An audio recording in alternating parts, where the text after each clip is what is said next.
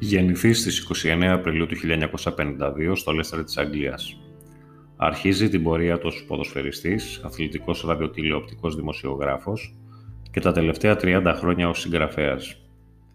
Έχει χαρακτηριστεί ως ο πλέον νούμερο ένας συνωμοσιολόγος παγκοσμίως, αφού όπως προανέφερα τα τελευταία 30 χρόνια με τις σκέψεις του και τα βιβλία του έχει προειδοποιήσει για ένα παγκόσμιο καθεστώς όπου οι πολύ λίγοι θα υποδουλώσουν την ανθρωπότητα και αυτό θα γίνει μέσω του ελέγχου της οικονομίας, της εκάστοτε κυβέρνησης, των μέσων μαζικής ενημέρωσης και ένα είδος αστυνομίας το οποίο θα επιτηρεί αδιάκοπα. Ούκο λίγες φορές τον έχουν αποκαλέσει παρανοϊκό, τρελό και έχει γελιοποιηθεί και απορριφθεί ακόμη περισσότερες. Όμως, με το πέρασμα του χρόνου, δυστυχώς ή ευτυχώς επιβεβαιώνεται. Έχει γράψει πολλά βιβλία, σχεδόν 20, μερικά από τα οποία είναι τα εξής το μυστικό όλων των εποχών, η, η μεγάλη συνωμοσία, επαναστάτης της συνείδησης, ιστορίες από τη Χρονοδίνη, η αλήκη στη χώρα των θαυμάτων. Όσον αφορά μία από τις τελευταίες του συνεντεύξεις, η οποία έτυχε λογοκρισίας όπως και οποιοδήποτε στοιχείο που κάνει αναφορές περί ιού και του νέου γρήγορου δικτύου, οι περισσότερες πλατφόρμες τα καθαρίζουν με συνοπτικές διαδικασίες. Δεν θα μπω σε λεπτομέρειες γύρω από τη συνέντευξή του, παρά μόνο θα αναφέρω επιγραμματικά τις εκτιμήσεις του, οι οποίες είναι οι εξής. Ότι θέλουν κάποιοι λίγοι να γίνει παγκόσμια κυβέρνηση σε πρώτη φάση και μετά θα ακολουθήσει και η κατάργηση του χρήματος. Αυτά τα βλέπουμε ήδη με αυτά που βιώνουμε τον τελευταίο χρόνο και πώς μας επιβάλλεται σιγά σιγά οι αγορές μας να γίνονται σχεδόν υποχρεωτικά με πιστοτικές κάρτες. Τόνισε επίσης ότι κατά τα τελευταία 50 χρόνια σε κάθε πανδημία υπήρξε και ένα κβαντικό άλμα στον ηλεκτρισμό της γης και πως σε κάθε εμφάνιση μιας καλύτερης τεχνολογίας εμφανίζεται και μια πανδημία. Σαφώς και υποστήριξε ότι υπάρχει σχέση μεταξύ του εν λόγω ιού και του νέου δικτύου και τόνισε συγκεκριμένα πως ε, αν το εν λόγω δίκτυο συνεχίσει και φτάσει εκεί που το θέλουν κάποιοι, η ανθρώπινη ζωή έχει τελειώσει έτσι όπως την ξέραμε. Γι' αυτό είπε πως οι άνθρωποι πρέπει να πάρουν μια απόφαση. Θα κλείσω με δύο ακόμη πραγματάκια που θα ήθελα να αναφέρω, μια επισήμανση και τις ε, top 10 θεωρίες συνωμοσίας για τον συγκεκριμένο ιό.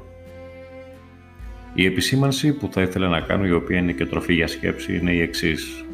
Έχω παρακολουθήσει επίσημα στοιχεία στατιστικής μεγάλων οργανισμών από τον Ιανουάριο του 2020 έως και σήμερα σχεδόν και είδα τα νούμερα με τις πόσες χιλιάδες αυτοκτονιών υπάρχουν, πόσοι έχουν πεθάνει από αλκοόλ, από τσιγάρο, από τροχαία ατυχήματα, καρδιοαγκιακά και καρκίνο. Η απορία μου, γιατί σε αυτές τις περιπτώσεις δεν έχουν μεριμνήσει να πάρουν πιο αυστηρά μέτρα για το καλό της ανθρωπότητας; Κλείνω με τις top 10 θεωρίες τις οποίες μπορείτε να βρείτε και εσείς αρκετά εύκολα αν ψάξετε λίγο στο διαδίκτυο.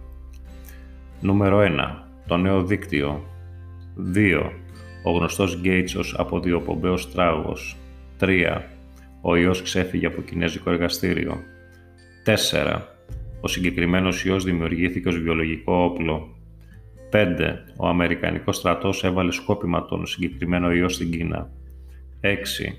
Ίσως φταίνει οι γενετικά τροποποιημένες καλλιέργειες. 7. Ο συγκεκριμένος ιός δεν υφίσταται στην πραγματικότητα. 8. Η πανδημία χειραγωγείται από μια βαθιά κατάσταση της ελίτ της Αμερικής, υπονομεύοντας τον ίδιο τον πρόεδρο. 9. Ο ιός είναι ένα οικόπεδο της Big Pharma. 10. Τα ποσοστά θανάτου που παρουσιάζονται είναι σκοπίμως αυξημένα κατά πολύ περισσότερα. Αυτά τα λίγα και σήμερα με ένα ακόμη podcast τροφή για σκέψη. Να σας επισημάνω ότι στις αρχές ε, θα ανεβάζω ε, τέτοιου είδους ε, podcast, τα οποία είχα και στο κανάλι μου το οποίο καταργήθηκε, ε, για δύο βασικούς λόγους. Ο ένας για να μεγαλώσει λίγο η λίστα μου και ο δεύτερος για να θυμηθούμε εκ νέου κάποια πράγματα. Μην ξεχάσετε να κάνετε μια εγγραφή στο κανάλι από τη στιγμή που σας αρέσει, καθώς επίσης μπορείτε και κάτω στην περιγραφή να δείτε το πρώτο μου κανάλι, στο οποίο ασχολούμαι ερασιτεχνικά με εναέριες βιντεολήψεις και φωτογραφίες. Ρίξτε μία ματιά αν θέλετε και αν σας αρέσει μπορείτε να κάνετε και εκεί μία εγγραφή. Επίσης μπορείτε να με ακολουθήσετε και εδώ. Σας ευχαριστώ πολύ που με ακούσατε, τα λέμε σύντομα. Γεια χαρά.